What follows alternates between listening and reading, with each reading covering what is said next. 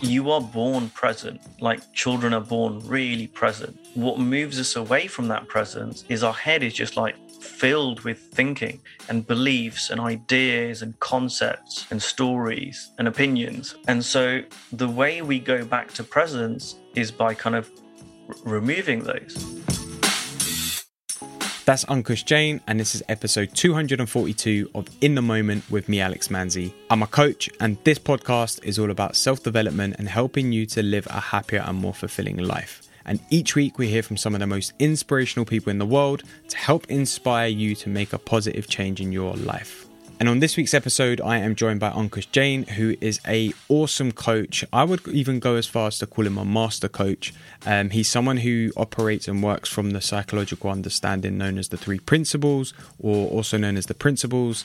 It's something that I've been aware of for the past four or five years, and I've I've kind of loosely introduced to you guys via this podcast without ever putting that label on through through my focus sessions and some of the stuff that I discuss. But Ankush is a real kind of um, I want to say master at it, but it's probably not the best term to use, and you understand why when you listen to this episode. But he's someone who's really deeply uh, looked to understand the principles and what they represent, and and how that creates huge shifts in not only his life but in in the people that he works with life. And I'm very fortunate that I'm currently currently doing some work with Ankush from a coaching perspective, and I'm really seeing this stuff show up for myself. I'm going on a week long immersion, which is a kind of retreat uh, towards the end of this month, um, and taking part in, in Ankush's setup there. And I'm really excited to see what I get from it, but also to share my learnings with you guys. And hopefully, we can get Ankush back on sometime soon to discuss the immersion and what went down and some of the learnings and everything that I've taken from that and use that in a way for you guys to also learn. So, during this conversation, we spoke about what the three principles actually are and how they can create huge shifts in your own life, how personalities aren't fixed,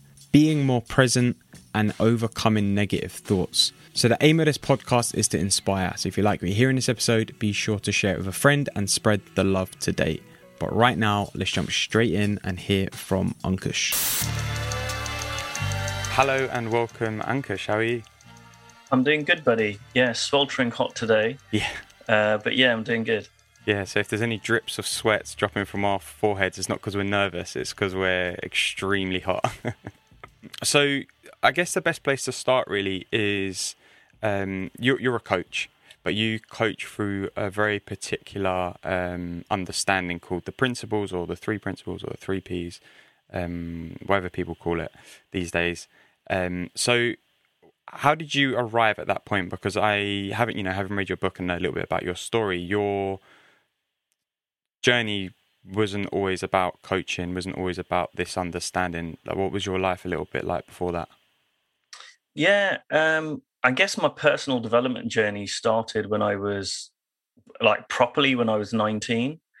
Um, and I started just looking into kind of personal development stuff to just be a bit more confident, um, because I, I, really wasn't. You know, gr- growing up, I was the the shy kid.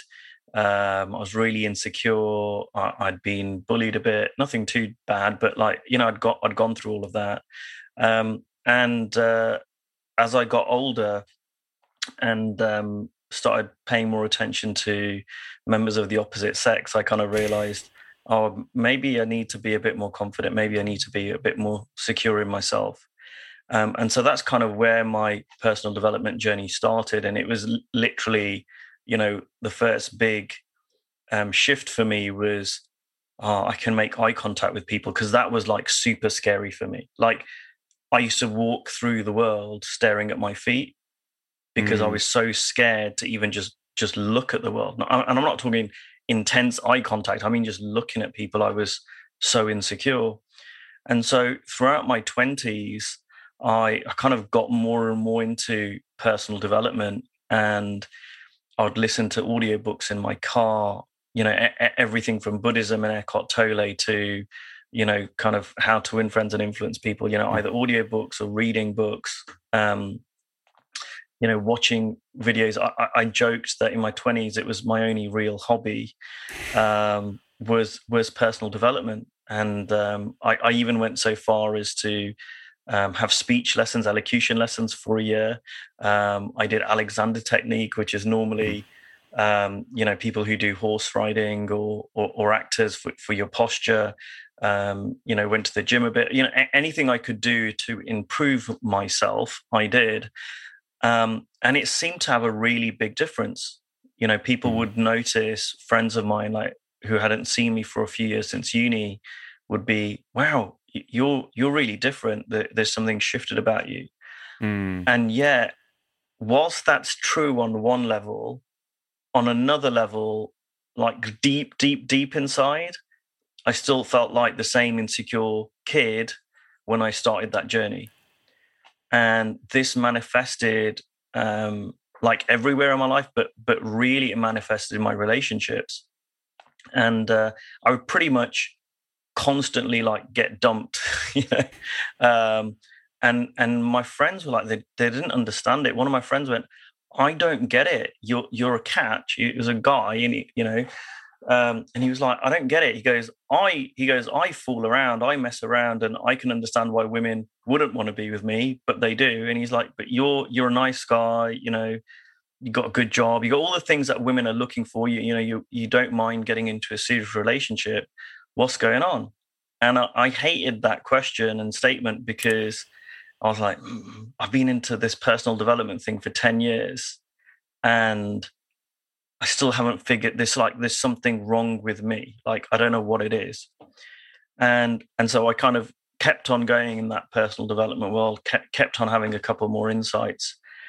But about a year after he said that, I, I had some kind of ep- epiphany or realization randomly out of the blue.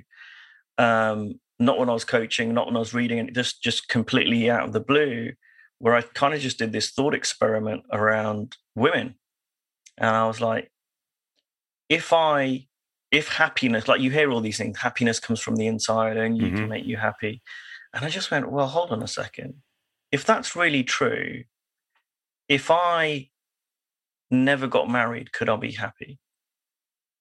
And I know for a lot of people listening probably think, of course, but for me, it didn't look like that. And when I followed the logic through, I went, oh God, that that's really true. Yeah, it could be like it has to be, it has to work that way. And then I went, well, what if I never had a girlfriend? Hmm. What if I never got into a relationship where I've had no kind of female connection ever again? And I was like, God, that has to be true. Like, if my happiness is really coming from inside me, then that has to follow through. Right. And so, kind of that really is in alignment with what the three principles are, but I didn't know that. Mm. And it hmm. was then six months later when I read a book which kind of explained um, it in a much more clearer way what the insight I had, like everything is is is inside out. Um, and I still didn't know what the three principles were, right? But I was starting to shift, and it was almost like I was being pulled down this trajectory. And a year after that epiphany, I had another epiphany. And I've been trying to work out like what my purpose was, what my passion was, what did I want to do with my life? And I couldn't come up with an answer. I'd been thinking about this for two years. And then one day I said, I'm gonna I'm gonna figure this out. I'm gonna spend all weekend thinking about this. Hmm. and all I did was get myself in circles and it was after the weekend when I stopped thinking about it and I got home from work and I was cooking, I had another epiphany and it was like, you should be a coach. And it made complete sense because at that stage, I'd been in personal development for over 11 years. And it was my only hobby. I loved doing it. And I was like, oh, yeah, why, why didn't I think of that before? And 10 days later, I'm signed up for a coach training program uh, with a guy called Jamie Smart and that was his draft book. He didn't release it as that, but that was the book that I'd read six months earlier, and so I'd kind of gotten to more connection with him. Signed up for this coach training, but little did I know that the coach training, whilst it was a coach training, was really founded on this thing called the three principles, right? And I talk about there was my life where there was Ankush up until that point, and then there was Ankush after that point. That's how big an impact it had on my life.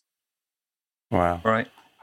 Yeah. That and do you know what? there's so much in that that really, and I feel like I say this all the time, but resonates with my journey. Like the whole, you know, recognizing that happiness does come within, and and I almost had the same question as you. Well, what if I never got married? What if I never had a have a girlfriend? Like, would I be happy?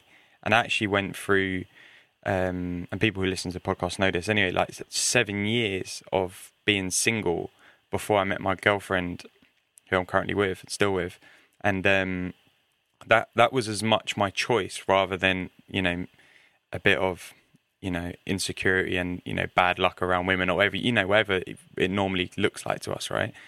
And it was a lot of like, well, can can I be happy on my own? And there were so many things that I did, and you know, again, personal development stuff, and there was just a, whole host of it. And the thing that really unlocked the door for me was um, the first time I went traveling solo because I'd always like I enjoy traveling and I've been traveling a few times and I'd always felt like even when I go to places like a party or an event, I always feel like I wanted to I like to have someone there so that I could fall back on and you know, I couldn't I felt like I wouldn't be able to enjoy myself if I didn't have like something familiar. And When I went traveling solo, it was like, well now you're you don't have anyone. You've only got yourself. You've only got your own choices, your own decisions, your own happiness, you know, yes, you're going to meet people on the way. And that was the kind of final piece of the puzzle that fell into place for me of like, okay, now I really understand. Because it's one thing, you know, saying it, happiness comes from within and trying to live in that way, but actually living it was like the most powerful thing, like realizing actually I don't need to be around anyone in particular to be happy. I can, I, I am happy. Like, and that was the real, um,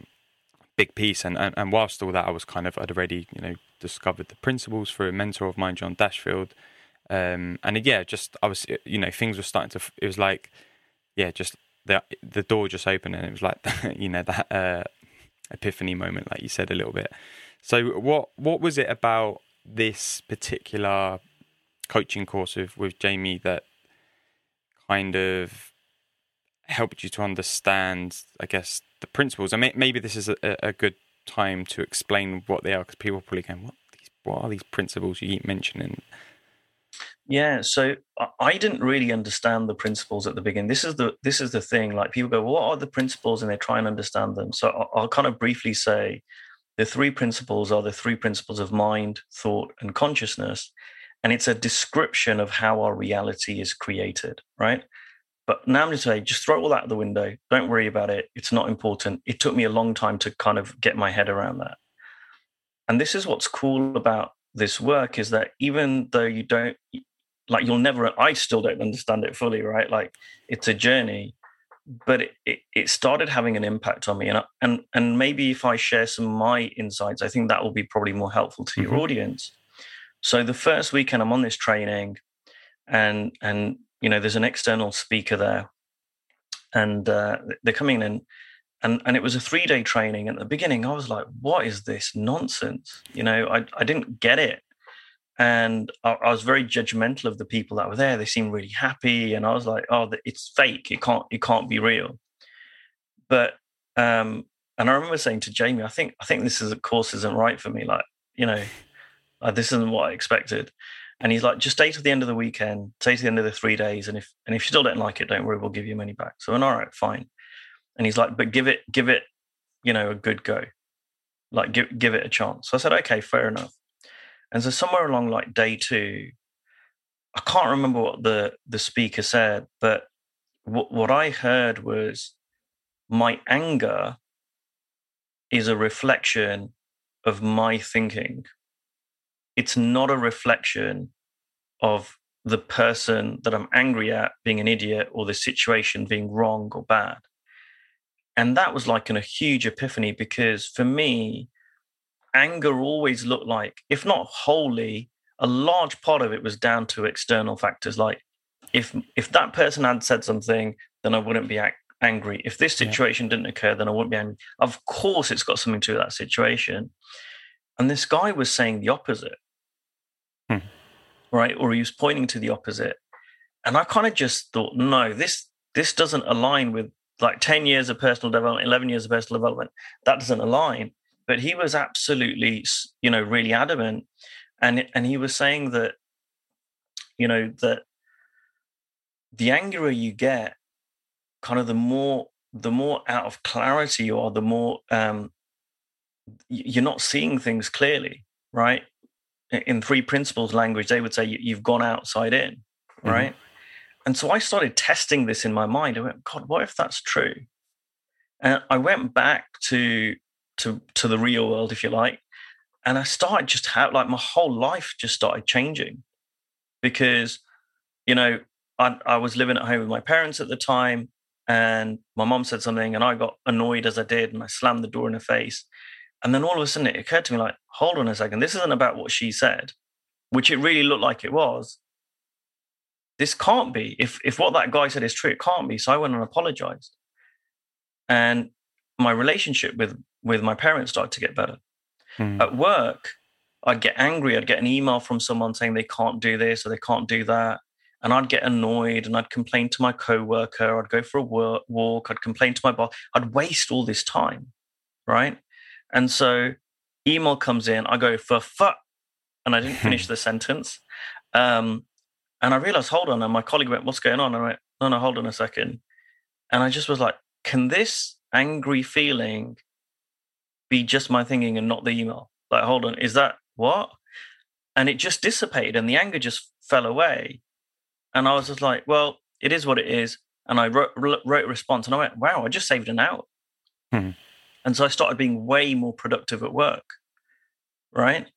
And then I started saying it's not just anger, and, and, and the speaker wasn't just talking about anger. Anger was just the first thing that I saw. It was the same thing with boredom, right? I used to get a feeling of boredom. I'm like, well, this is telling me I'm in a boring situation, or you know, um, so I need to do something to alleviate that. Or uh, again at work, oh, this task is boring, so I'm going to avoid it because I don't want to feel even more bored.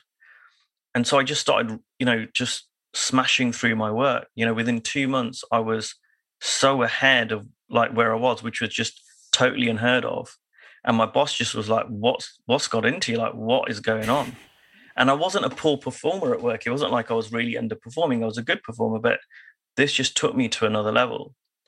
And so my first glimpses into the three principles was that basically whatever I'm feeling has got nothing. And I know that's hard to believe, and it was hard to believe for me at first, but it's got nothing to do with other people or situations or circumstances. It, it can only come from our own thinking. Mm-hmm. And you don't need to take my word for that. What I advise people is like test that out for yourself and and that's what i do with my clients and the implications of it that's what's really powerful right because mm. the implications are what what really changes people's lives mm-hmm. so I, I kind of want to uh peel this back a bit more because I think, like you said, it is hard to understand, right? If this is if this is the first time that you're kind of hearing right? My anger isn't caused by that person annoying me; it's caused by my think. Like, it can be quite hard to really understand. So, why then does it? Why does it appear that if someone says something, it makes you angry? Someone pushes in front of you to get on the tube or in, in line at the shop, it makes you annoyed. To, you know, go on holiday makes me happy. Like, why? Why do things appear this way around to us then? yeah i mean it does look that way it looked that way to me and and this is when i started and this is what i say rather than you might have some thoughts listening to this go no he's wrong or i don't believe that that's fine you're entitled to that what i would say is just put them to the side for a second if if you're open to it and let's just start exploring it because this is what i did i was like okay jamie and some other people are saying this stuff let me test it i'll give everything a go right and if it's right wow. And if it's wrong, I'll, I'll, po- I'll be able to poke some holes in it. And so I started looking at it, and, the, and there were so a couple of different things. So someone pushes in front of me in a queue, and I get angry for argument's sake. Okay, if it really is the person pushing in front, then we'd all feel ang- we'd all feel anger.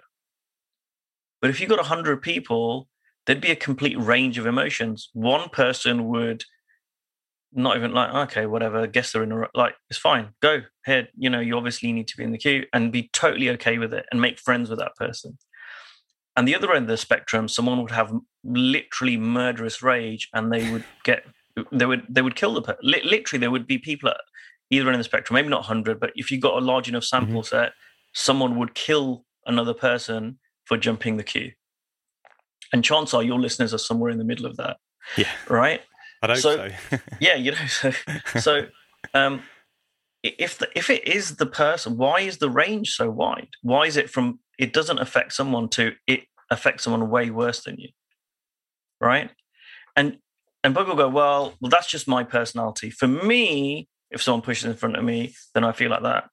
And then I started exploring that, going, well, if that's true, then that should be true all the time, mm-hmm. right?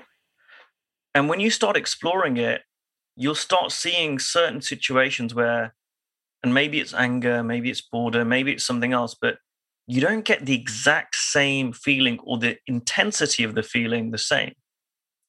So one day, you know, you're on a hot tube, right? And someone's cramming in the tube, and you're just like, oh, I want to punch them in the face. Like, you know what? I've had a crap day. Just chill out, man. Like, seriously. And another day, it doesn't bother you that much. You might still be a little bit annoyed, but you might just like, oh, okay, whatever. Like, what you do, you live in London. This happens, mm-hmm. right? Why is that? There's got to be another variable at play for the for the intensity or the emotions to be different, right? Same with going on holiday. I mean, I used to have this like, yeah, yeah, yeah, holidays that that'll feel make me feel better. That'll chill me out.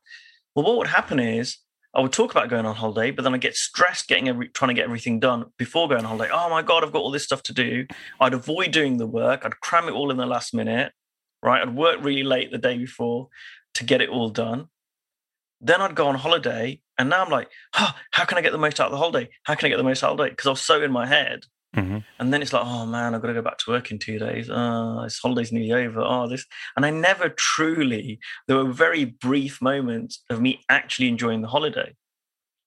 It was all coming from my thinking. What and and we see this, you know, you might go on holiday with someone else who's just way in the head. You know, I know people who are like, they've got to schedule every single second of a holiday.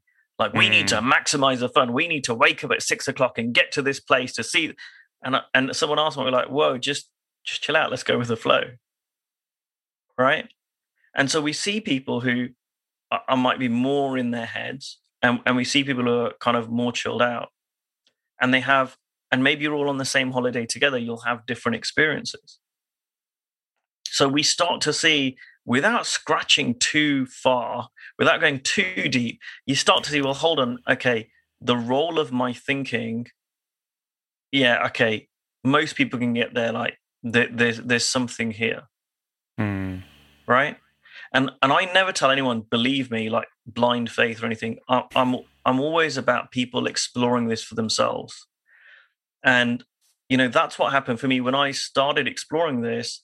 The the changes in my life were just phenomenal. I mean, really unbelievable, especially for someone who'd been around personal development for 11 years. And not only had I been around it, I'd, I'd benefited, you know, mm. a lot. I was very, very different. And I wasn't looking for any more personal development. But the changes were huge. And even at that point, I was like, I don't really buy the 100% thing. I don't really buy that it's all my thinking. And, and if you're there, that's cool. You don't need to, to buy into what I'm saying. Just keep exploring it what I found is as I kept exploring, it took me about a year or two, but eventually I just couldn't find any exceptions. Hmm.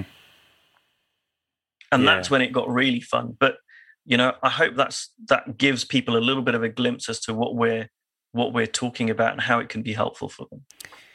Yeah, and I, th- I think it's, I guess, what we're saying here is that the the event or the situation itself is neutral but it's the way that we I guess interpret that through our own thinking that creates our feeling, which then makes it feel like anger or happiness or stress or you know whatever it may be. And I think one of the one of the examples that that I've used quite a lot, and one of the is one actually one of the things that helped me realize this a lot was going to football.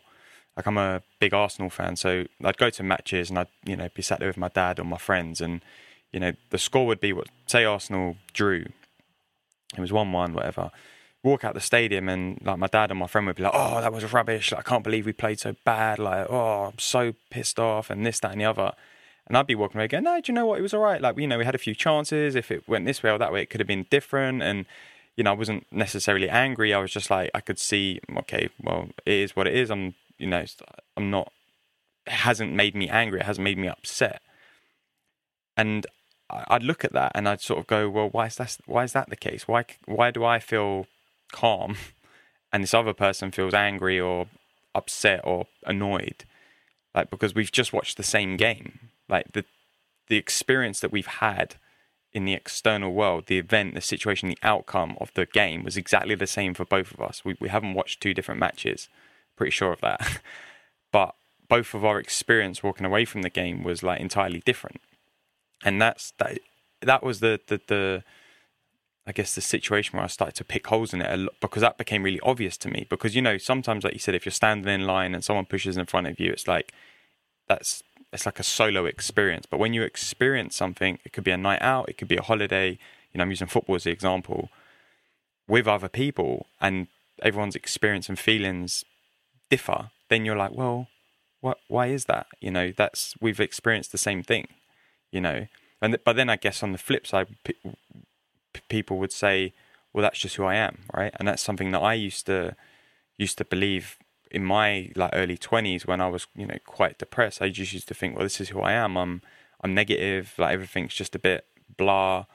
Like I'm not really bothered about much. I'm just and I just thought that's just who I am. I just have to just deal with it. Like that's it was it was almost like um I was programmed that way right? It was the kind of belief so how how how would you go about I guess people who are in that situation and they believe like that's just the way I am. Like I'm negative or I'm this or I'm I'm a stress head or I'm a you know I'm always anxious or whatever it is like how would you point someone towards this understanding for themselves? Well I would just say explore it. What what have you got to lose right? I mean I, I really start from that place of um if you want things to be different then have a look at this. And you know the thing that really intrigued me because I I'd, I'd, looked at lots of different techniques and and and and ways to help people and, and I was open to everything. But what really intrigued me was the results. Right? So this work's been around since the kind of mid 70s and it you know they talk about being the best kept secret in psychology um because there were very few originally there were very few people doing this work, you know, very few professionals doing this work. But the ones that were, I mean, the results they were getting were just phenomenal, right? So in the US, one of the psychologists who, who works from this understanding, Dr. George Pransky, and his wife, um, they did a lot of work with people on relationships. And typically, relationship counseling, I think even today, it typically has about a 20% success rate, mm. right? If you go to relationship counseling, marriage counseling, there's about a 20% chance you're going to stay together. Um, and pe- people say, well, the reason for that is, you know, you, you can't do the work for people, and people that come to us, they're already troubled, and you know, 20% is better than better than nothing, and the sooner you come in, the better. Well, that's fine. George and Linda they had an 80% success rate. I mean, like four times as much. But not only that, most of the time, the 20% where the couples didn't stay together, they they separated very, you know, uh, on friendly terms. It, it wasn't it wasn't kind of acrimonious. So that was unusual. That hmm. that was kind of not normal, right? There was another psychologist who's passed away now, and I think it was in the 90s or was it 80s or 90s. He went into the worst housing project in America, which had the the highest homicide rate in the US. I mean, literally the highest homicide rate. And over the course of a couple of years doing this work, and, li- and literally just pointing people to how their minds work. That that's all he did. I mean, that that's pretty much it. He took the homicide rate down to zero. Wow right? And and there was a whole book written on it. I think there's a movie being made about that. Uh, the book is called called Modello, um, and and he won kind of the Martin Luther King Peace Prize. He was on Good Morning America, but again, there weren't very many people doing this. But like again, that's that's unusual. This this was a, a place where where the police wouldn't go. You know, mm. the, the housing project it was kind of like there were four entrances in, and there were different drug gangs at each entrance. Um, and and so you know he he changed really he changed their lives. Um, th- th- there's another couple of I guess coaches, you know, who who worked with with corporations on a really high level, um, and you know that they got given the uh, edict from from the board or whatever, like we need you to make an extra hundred million dollars profit next year. Hmm. And so they all got together and they came up with their best ideas and they went, right, it's like 20 million that we can come up with. And we're not even sure we can guarantee the 20. And so they brought these guys in and again, just pointing to how the mind works and, and, and getting them to, you know, drop a lot of their, their misunderstandings. They, they got they identified projects that were like way over 100 like 170 or something i don't remember the exact number and they hit they hit over 100 million in the next year right of profit which was you know they they just couldn't believe that was possible so mm. and i could go on there's so many examples personal examples this work's gone into prisons i forgot to mention that where prisoners their mental health and well-being got so well they would they would tell the facilitators, can you teach the guards this? We're worried about them. They're really struggling. Like, again, that's very unusual, mm-hmm. right? And um, so, so I was like intrigued, like something's going on. Like the results are just, they're almost too good to be true. And the people who I met, who were my mentors originally, you know, these people were in their 70s and with their own relationships, they were just so like you, you know you don't see relationships like that. They were so loving. They were like newlyweds and they were in their 70s and been married for 40 years. Um, the way they would interact with people right was very present and and you could fe- you could feel their presence like this person knows something about life. Right? Like something's something's going on here and I would feel immediate connection with them. And again, I've met some really great coaches and trainers and really, really clever people. And and the people I met in the kind of three principles space were just there, there was just something very, very different. And so what I would say is, you know, in the 70s, it was a bit of a gamble.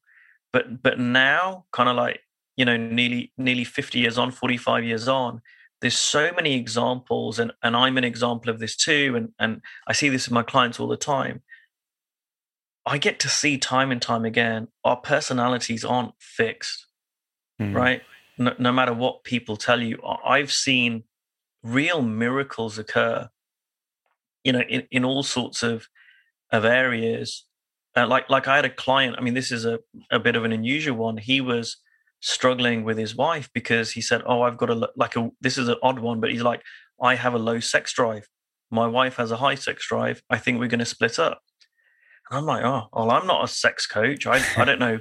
I don't do that work." But again, just pointing them to how the mind works and helping him realize that he was really in his head when he did have sex with his wife and he totally wasn't present and he was holding on to all this thinking because it looked true and that's who he was and all the rest of it he started to let that go and it changed them. And I and I mean literally years later, it's five years later, I'll speak to him. I spoke to him recently. We're not we're not coaching anymore, but I spoke to him recently. I'm like, has that been a permanent shift? He went, Yeah, it's it's permanently changed us. Wow. Right. So the, the, and I could just I could spend the rest rest of this podcast just giving you examples, but I hope that just gives enough for people to really think, okay, maybe there's something here, and I I would just say go go and explore that for yourself. Mm, yeah, I think 100%. I think when, like we touched on earlier, right? I think it's something that's very hard to understand because I guess we we apply too much thought to it. We're trying we're trying to like, you know, uh, really shine a microscope on it, and try and understand. But it's like actually just watch how it plays out in your own life and and experience it and, and see for yourself how true or not it is because I think that's where I definitely started to see it playing out. Like, you know, you can read the books, you can watch the videos, you can hear this conversation, and you can be like, okay, cool. Like these guys are saying that our thoughts create our feelings, and you know that determines outcomes, and etc. etc. But it's like take it on board, I guess, and and you know they said test it, right? Um. So so what is it about it that you would say creates such great outcomes for people? Why is it so different to, you know, CBT therapy or, you know, other kind of personal growth, um, you know, five steps to happiness or, you know, all that sort of stuff? What what makes this so different in your experience in terms of the transformation and the shifts that it creates for your clients and, and you know other people that you've seen in in this world well well the principles goes beyond the cognitive right and and that's not just me saying it like a, a bunch of my mentors are, are clinical psychologists you know they're, they're far smarter than i am and they were trained in a lot of these other approaches um, and they dropped them because because the principles is more effective because it works at a different level right so this isn't at the level of changing your thinking. I'm not trying to help you install new beliefs or different beliefs.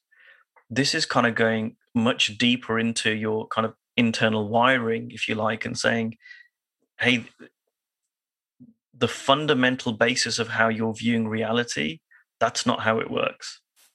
Right. And and there are implications of that. And and so if, if I may give a tiny plug, mm-hmm. um, I, I, wrote a book uh, or which I published a couple of years ago. And and when I was writing the book, I was like, what am I going to write about? There are other great books on the three principles. That does the world need my book? And and I was like, you know, I'm going to just make my book filled with implications, mm-hmm. stories mm-hmm. of how this is, like how it plays out. And one of the chapters is around forgiveness. And so we've heard about forgiveness maybe from a psychological point of view, maybe from a spiritual point of view. But one of the things my mentor helped me see from a three principles perspective is forgiveness is unnecessary, right? Mm. Which is quite a, a, bold statement.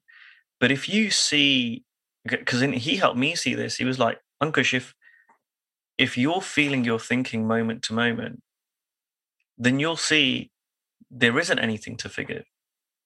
You only need to forgive someone if they've done something to hurt you, right?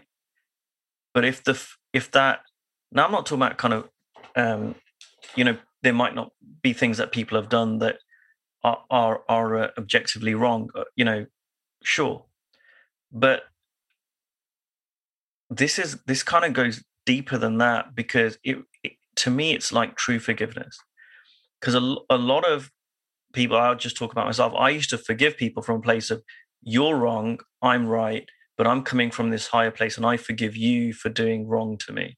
Mm. And that's not really forgiveness. It's it, it, there's you're, you're still holding on to something. And so this is where this is different, where it's like, no, go a little bit deeper and realize what was going on there. So this person stole money from me, right? Oh, I need to forgive them. Versus, well, they stole money from you. That's a that's a situation. You might not want it to occur again because there's practical implications of that. But on the level of your feelings, how you feel about it's got nothing to do with them taking the money from you. And you can then take practical steps to protect yourself. I'm not saying don't do that, of course, but it's on the level of feelings, there's nothing to forgive. Right? Nothing, nothing at all. And and that is that is different. That is not the same as other approaches. Right? Mm. And to me, this isn't about making us victims or let people walk all over us. In fact, it's the opposite. Uh, to me, this is the most empowering thing because if we just take forgiveness as an example, I, I had a lot of judgment against people. And I could tell you the stories, and I would say most people on this podcast would agree that these people had done wrong, right? But that judgment was really, you know, it was corrosive to my soul. It, it was really not great for my own well-being or mental health and when i you know did a bit of work on that and, and looked at it from a three principles perspective like what if what if what if that is all neutral mm. like hmm. and it, and it took a bit of time like my ego wanted to go no what they did was wrong that isn't right and and i kind of stayed with it and looked at it and i was like no it can't it, it isn't an exception it's not an exception. And when I did, it was like the biggest weight got lifted off off of me. Right. Now I don't want to go and hang out with those people. I don't want to go and be friends with them. I don't necessarily want them in my life. Not because I'm judging them. It just doesn't make practical sense. Hmm. Right. but the weight got lifted off of me. And you know, sometimes people say, "Well, you know, you're saying, oh, you're feeling, you're thinking. What about domestic violence situations? Like people will go to extremes." And I'll say, well, fr- from what I see, absolutely. If someone's in physical danger or trouble, like, yeah, remove yourself from that. And I think the reason why often people don't is because of their thinking. Mm. Right. And it, and and you know I wasn't in a in a in a violent situation, but I had a relationship many years ago that really I should have walked away from. But because of my thinking and thinking my happiness depended on a relationship with women, I stayed in that relationship, which really, you know, was like took took a hammer to my to my self-esteem at the time. And so I believe if everyone were to understand what we're pointing to, it, you would you would you would leave before it, you know, the first sign of something like that because what this stuff does, what this understanding does, is it raises our self esteem. Mm. Like it's raised my self esteem, and it's really put me in a in a position of of massive internal power because I take ownership for my life, right? Whereas before I was a victim, I was a victim of bullies, I was a victim of, um, you know, people that have wronged me or my family. I, I was a victim of um, you, you, know, the system. I was a victim of racism. I was a victim of all, you know, all, all sorts of stuff. And it, and yeah, great. I was a great victim. Didn't it didn't help me, and also knowing that it didn't help me wasn't helpful. But when I looked at it from a principles perspective, where it's like, no, this isn't about changing a belief. It's like, well, what's true? Mm. It like I'll, I'll pick something again that's very topical and maybe very um, uh, I don't know what the word is, controversial. Um, and I'm fine for people to have a different opinion about this. This is just my opinion. I, am not trying to convince any, anyone of anything, but racism was a massive like thing for me. Like I, I, I had a massive blind spot around it. I was like, I just saw red, you know, um, it, I was very passionate about, you know, eliminating racism. Um, but again, I can say this now with hindsight. I had a chip in my shoulder, and when I saw things from a three principles perspective, it was like, right, no one can make. If I have that thinking about racism being bad, then it's really easy for a racist to make me feel bad. I'm giving them all this power, right? You just say a certain word, and now you're going to upset me. Wow, I'm giving you all this power to upset me. I'm doing that. Whereas if I can see words are just neutral, and again, I'm not expecting anyone else to believe this or, you know, everyone's got to follow what makes sense for them.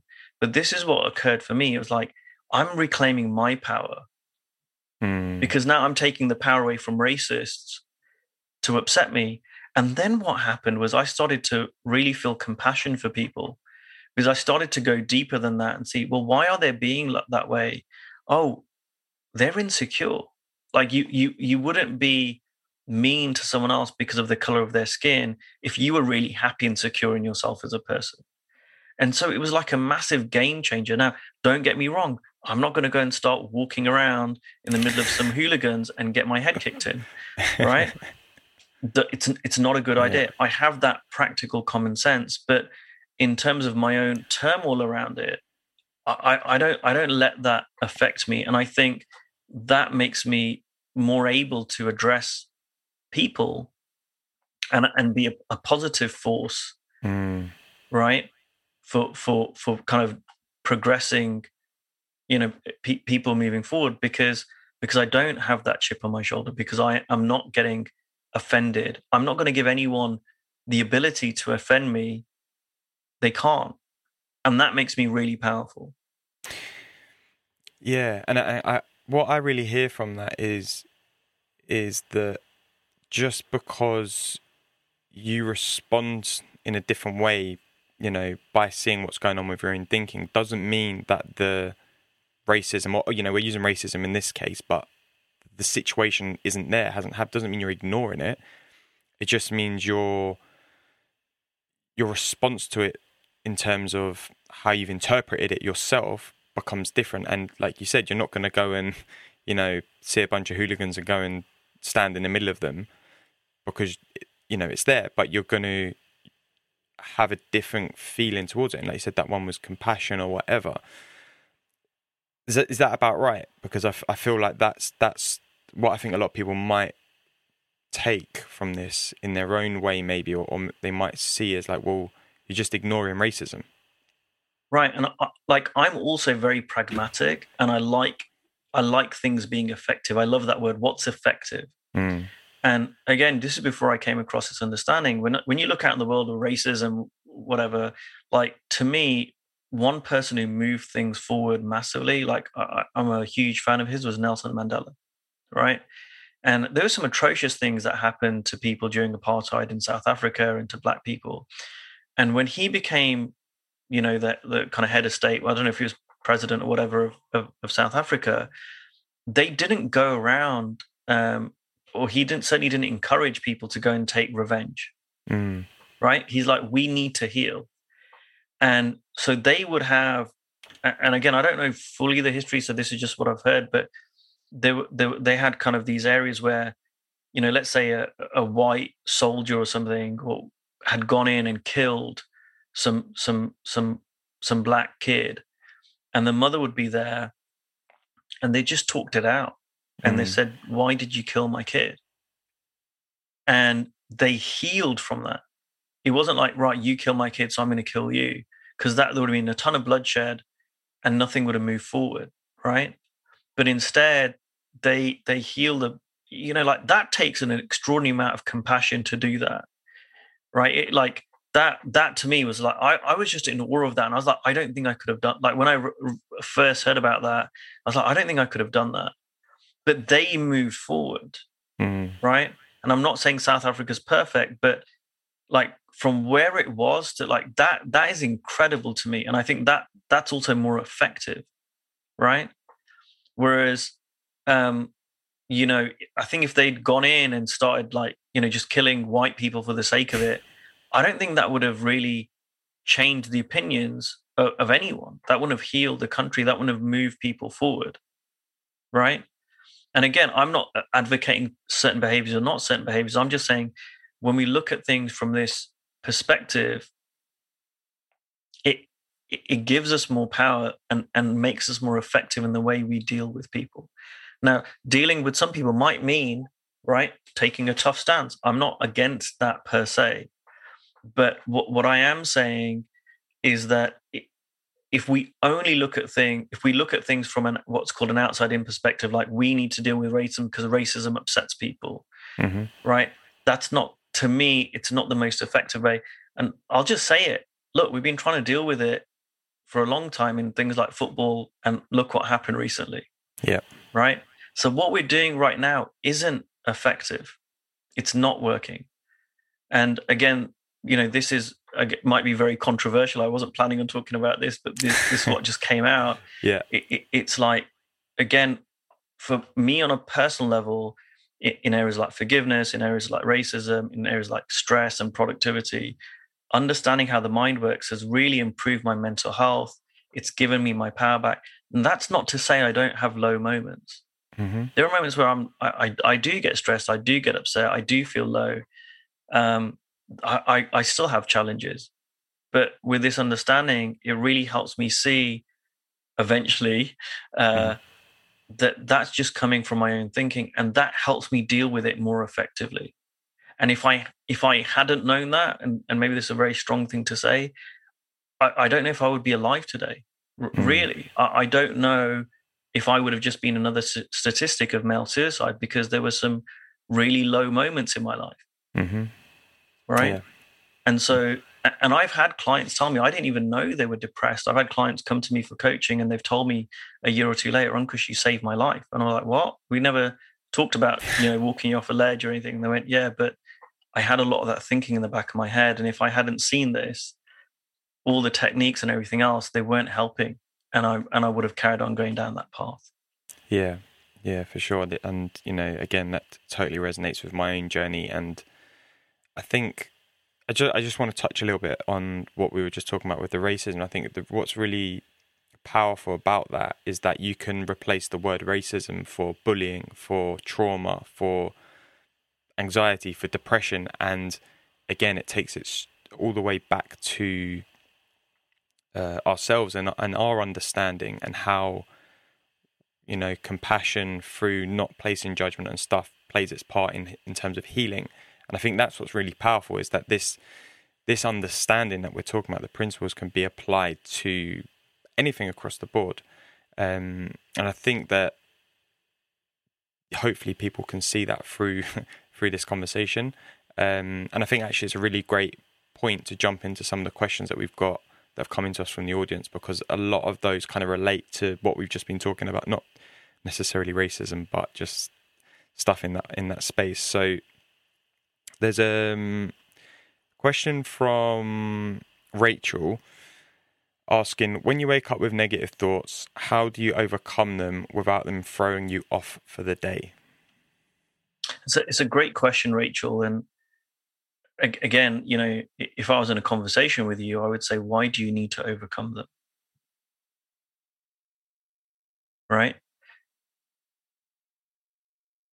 There's a belief that I had that when I have negative thoughts, I need to do something to overcome them, to change them, to stop them.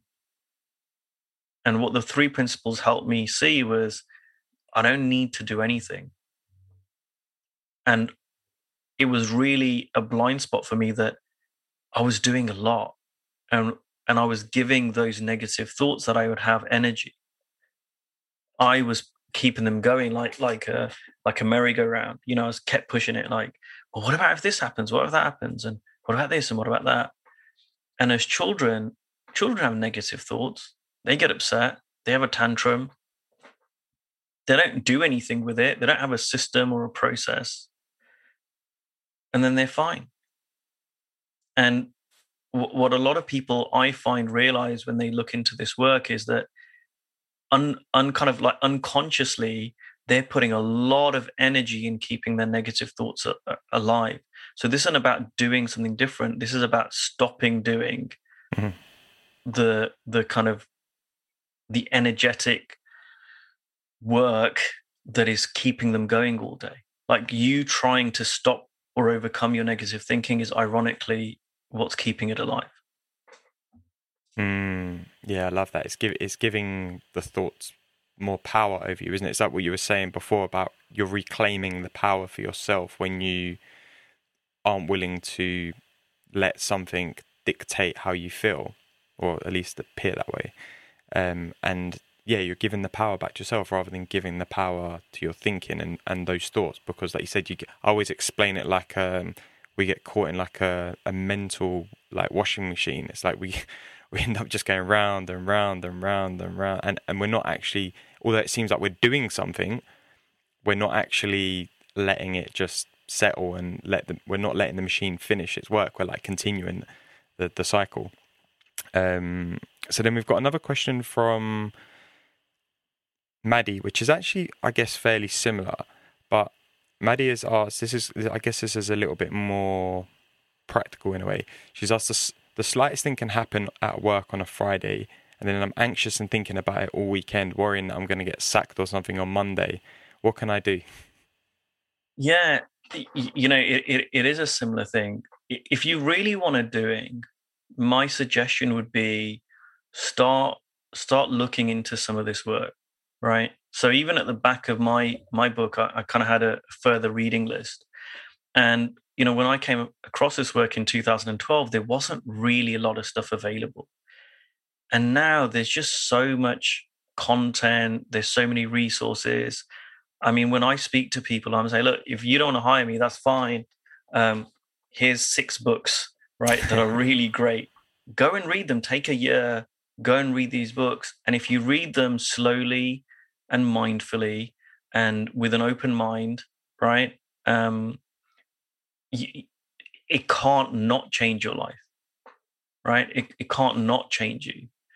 Um, so, as I said to, to kind of Rachel's question, you're you're keeping that thinking alive, and you might not know how to stop doing that, um, and that's okay. But if you if you keep looking at the resources keep looking at that. What i find is insights tend to pop up. Like there's something in you that recognizes the truth of this work and you'll start to drop some of your misunderstandings. You'll start to drop some of your thinking that doesn't look like thinking right? Like there might be something in you which is oh it's really important i don't get sacked. Mm. that's hmm. also just a thought right?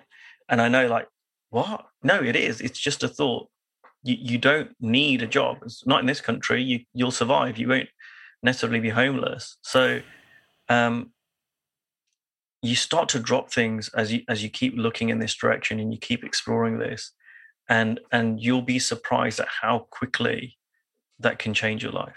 Mm. yeah and I, I, think as well just even as you were saying that like i'd say to maddie like how many times have you gone in on a monday and got the sack but i mean by the sounds of it not a lot because if it's a continuing thing that you worry about to me it sounds like you still have the job that you're worried about you're going to get sacked every monday so it just it goes to show that although the thinking can appear quite real to you, it's not necessarily true. And if you allow yourself, like, like Ankush said, to step away from that and drop it, then you know that those okay, you might still have the thought, but the feelings might not necessarily follow.